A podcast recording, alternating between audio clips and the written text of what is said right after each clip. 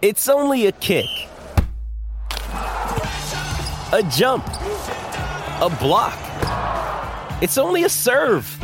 It's only a tackle, a run. It's only for the fans. After all, it's only pressure. You got this. Adidas.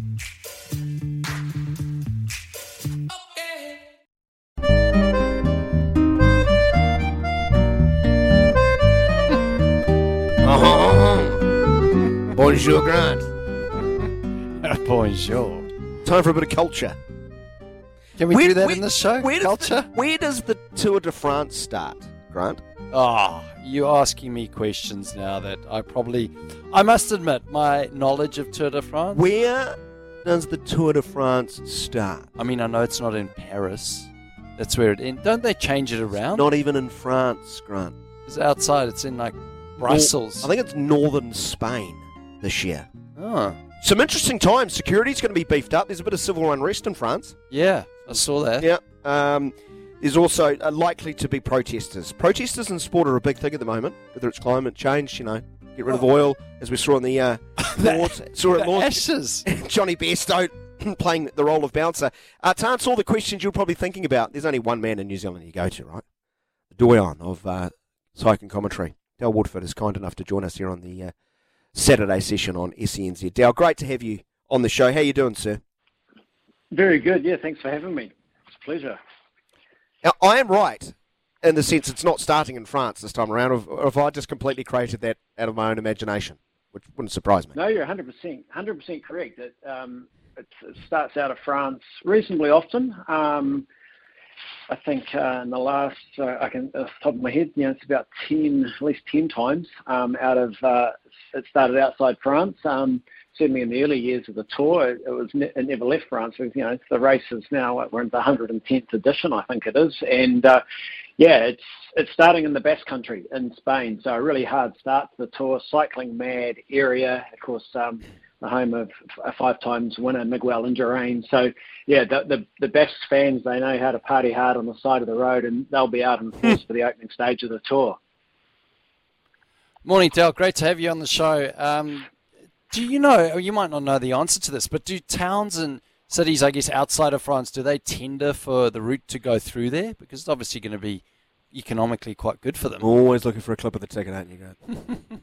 Yeah, absolutely. Um, they do. Yeah, uh, towns in France also. It's a, it's a big deal. Uh, the, the organisers will already already be working on the route for, for next year and you know trying to sign towns up. We know where it's you know going to be starting in the in the future, and uh, as well, there's already you know as, as we head out, I think there's another start either next year or the year after, also outside of France. It was in Denmark last year, so it's a big it's big business. Yeah, definitely.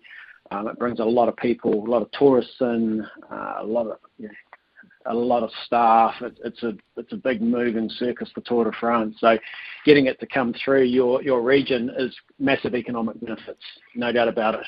But it, it will cost I- a fair bit as well.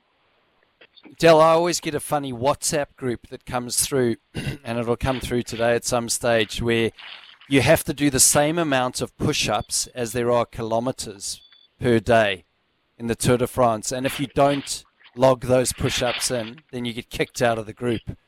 And uh, Really? it, it's last man standing. I've never made it. I always make it to around about sort of, you know, the seventh or eighth stage.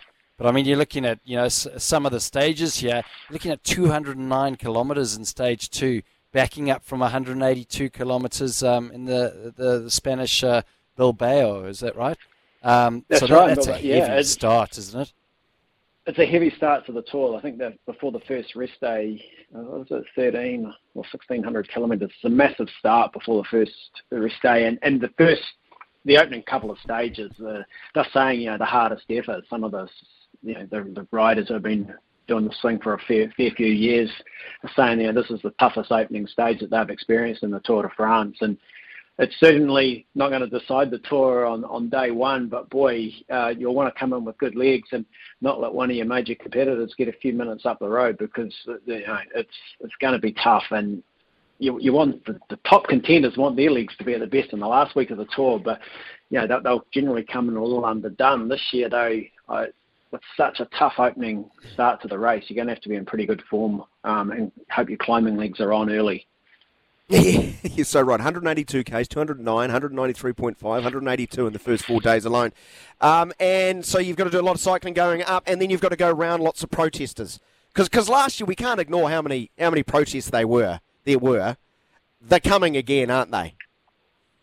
Yes, they are. It's really dangerous. It's really dangerous for the cyclists. You know, we, we see it in all sports. Um, just, just as you mentioned, you know, the cricket just the other day. I love the way that was dealt with. It's pretty hard for the bike riders. They're, they're moving at high speeds. The fans are right on the side of the road. They don't have, you know, securities in stadiums looking Give them jousting so, sticks. Yeah, exact. It's a high. It's a Cycle high around with a jousting stick.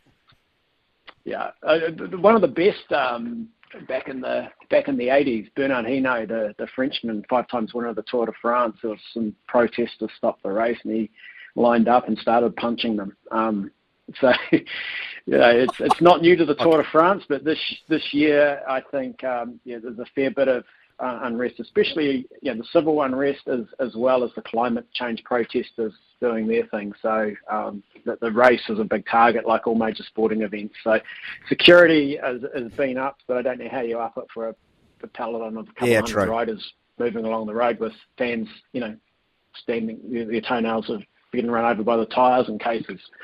So yeah, it's going to be tough. And just you know, for the safety of the riders, we've just got to really hope that you know the protesters protest in a in an orderly manner because you know, these guys, it's their living, and a big crash can end it pretty quickly. Hey, Del, for the, those um, people that or listeners that don't really understand a lot of the, the Tour de France, people like me, um, I, I know that there's teams and there's individuals. Explain the dynamics between the individuals within the teams because when you look at it, obviously, you know, um, the person winning it will get all the accolades, not necessarily the team. But surely there's a lot of protection around the good riders in their team that they believe could win the Tour de France. And how does that dynamic work when it comes to planning, you know, stages one through twenty-one? Yes, well, if you if you've got a a rider in your you know in your team that's capable of winning the Tour de France, the the whole team's geared for for that. So we'll have Jumbo Visma, their sole focus is to look after Jonas Vingegaard. Um, Tadej the UAE team, are to look after him. Uh, you know, Bora Hansgrohe will be looking after the Australian Jai Hindley. Now they'll be that's their first major focus is to look after their main GC riders. Uh, so all the other seven riders, that's their job. Anything that comes along the way, it's a bit of a bonus. So um, you're managing big egos. You're managing a whole lot of you know talented individuals that are all superstars in their own right to go, we've got one job to do, and that's look mm. after this one rider. And you're right, he'll get all the glory and you'll share it knowing that you mm. helped him. Um, and then you'll have teams that don't have any chance of winning the tour overall, but they might have the best sprinter in the race. So the other seven riders, it's the job to protect that rider in the hard stages and the mountain stages, like this first opening day of the tour. The sprinter probably won't get a chance until about stage three. Uh, so they've got to make sure he survives, uses as little energy as possible, and can get to that stage that suits him on the flatter course. Um, so yeah, yeah, it's it's tough. You know, you've got seven, a team of eight. Seven of them are they've got jobs to do. Uh, some teams have just go there and they don't have anyone that's a superstar sprinter. They don't have a superstar hill climber. So they're looking for opportunities to get into the break. So a lot of the riders in those teams, they have a lot more freer hand and uh, you'll see them attack right at the start of stages and try and force into any break to get some either first as publicity for the team and then hopefully ultimately a stage win. So as the race goes on, there becomes more and more pressure on teams that haven't won a stage, particularly if you're a French team um, or if a French rider hasn't won a stage, there's more pressure on those, uh, you know, on those riders of French like to have a winner, um, and they, they haven't had very many in the in the last sort of 20 years. That is very true. Now, last one from me. Jonas Vingegaard, as you mentioned, um, you know, will be protected. He is the reigning champion, of course, and I think was king of the mountains also uh, in 2022. Is, is is he right at the top of your list as potential favourites? Yes, he's certainly coming into the tour with a you know slight favouritism tag. It's pretty close between him and Tadej Pogacar, the the winner from um, 21. and he got you know pretty slaughtered last year, two minutes over two minutes from Jonas Vingegaard. So Vingegaard and Pogacar's had a, had a crash at a big classic, uh, Liège Bastogne Liège, and fractured his wrist. So no one really knows how his build-up's been since since that time. He won the national his national time trial championships by about five minutes. So he's going pretty good, but then you know it's a totally different kettle of fish, the Tour de France. So that that's certainly the two big favourites. They're going to go head to head. I think Jumbo Visma on paper is the slightly stronger team. They always seem to have riders around Vingegaard when it matters the absolute most, um, whereas we often see Tadej Pogacar a little bit isolated. So, well, you know, that's going to play a key part in the later later part of the tour. Uh, but that's certainly the main two. And then outside of that, we've got, you know, Egan Bernal, who's coming back from a, a horrendous crash with a bus for 2019 champion. Jai Hindley, I think, is a big outsider. Uh, won the Giro d'Italia uh, last year, making his debut on the tour. He'll be in the mix. Ben O'Connor, fourth in uh, 2020, another Australian. So certainly, you know, there's, there's some riders, uh, Roman, um, Romain Bardet's there, David Gaudu for France, who finished fourth last year. But the gap between the top two and those other names I just mentioned is still quite a bit. So, you know, you, a lot can happen in three weeks. You've got to stay upright. You've got to hmm. stay out of trouble. You've got to stay healthy. Um, so, yeah, there's a number of riders at the end of three weeks could still, you know, we might not be talking about the top two. You know, we've seen them taken out before in the first week of the tour. You know, we've seen Chris Froome taken out a few years back in the first week of the tour. Um, so a lot can happen, and but but right now, um, the last year's first and second, they're, they're, they're the they're the best bets. Um, probably a really stupid question, but you can't replace team players. If they're out, they're out. No, Grant, you gone. can't do one stage and then have And a then professional a fre- cyclist a come in and do the rest. A freshie come Yeah, in, you can't. a sub. Yeah, No. that's You it. can't no, you can you, can't, and that, and that no, you can't, and that hits teams really hard. Um, you know, you'll Yeah. have, you know, last year, you know, Pogacar lost quite a few key men, and um, you know, if you end up, there's only eight riders, and you, if you're protecting one, that's seven, and if you lose two or three, you know, you, it gets pretty thin on the ground. So.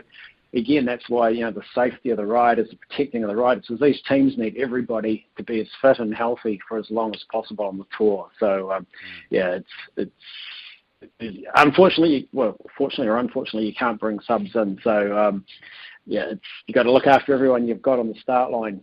And uh, we've, we've got a couple of Kiwis on the start line as well, which is really exciting from you know New Zealand you know, you know, point of view. Where I think we've only had like 14 riders over the history of the tour um, ride the race, and having two on the start line this year. Dion Smith, who's done Brilliant. it three times, and wore the King of the Mountains jersey last time he rode for for a few days in the first week, and uh, Corbin Strong, who's an absolute superstar, making his debut for Israel Premier Tech, and uh, you know, they've both riders have got jobs to do, but they'll be looking for opportunities themselves as well. So yeah, for, for New Zealand fans, uh, it's fantastic to have two on the start line. Unfortunately, George Bennett's not there after you know some big crash, couple of big crashes in the Tour de Suisse, and uh, just couldn't couldn't repair the body in time to be on the team with Tadej Pogacar. So the two on the start's really exciting for, for from our point of view. Indeed, Del. Hey, thanks so much for dropping by and, and chatting to us, adding your expertise, my friend. Go bank some sleep because I know you've got some very late nights, early mornings ahead. You're not wrong. Thanks very much for having me on. Yeah, my wife said last night I'll see you in August. So um, there you go. The key, the key to a happy marriage, take a month off. Uh, that's what she's thinking. Thanks so much, Del. Thanks, Del. Del Woodford. You're welcome. Our fine cycling commentator. Thanks so much uh, joining us on the show.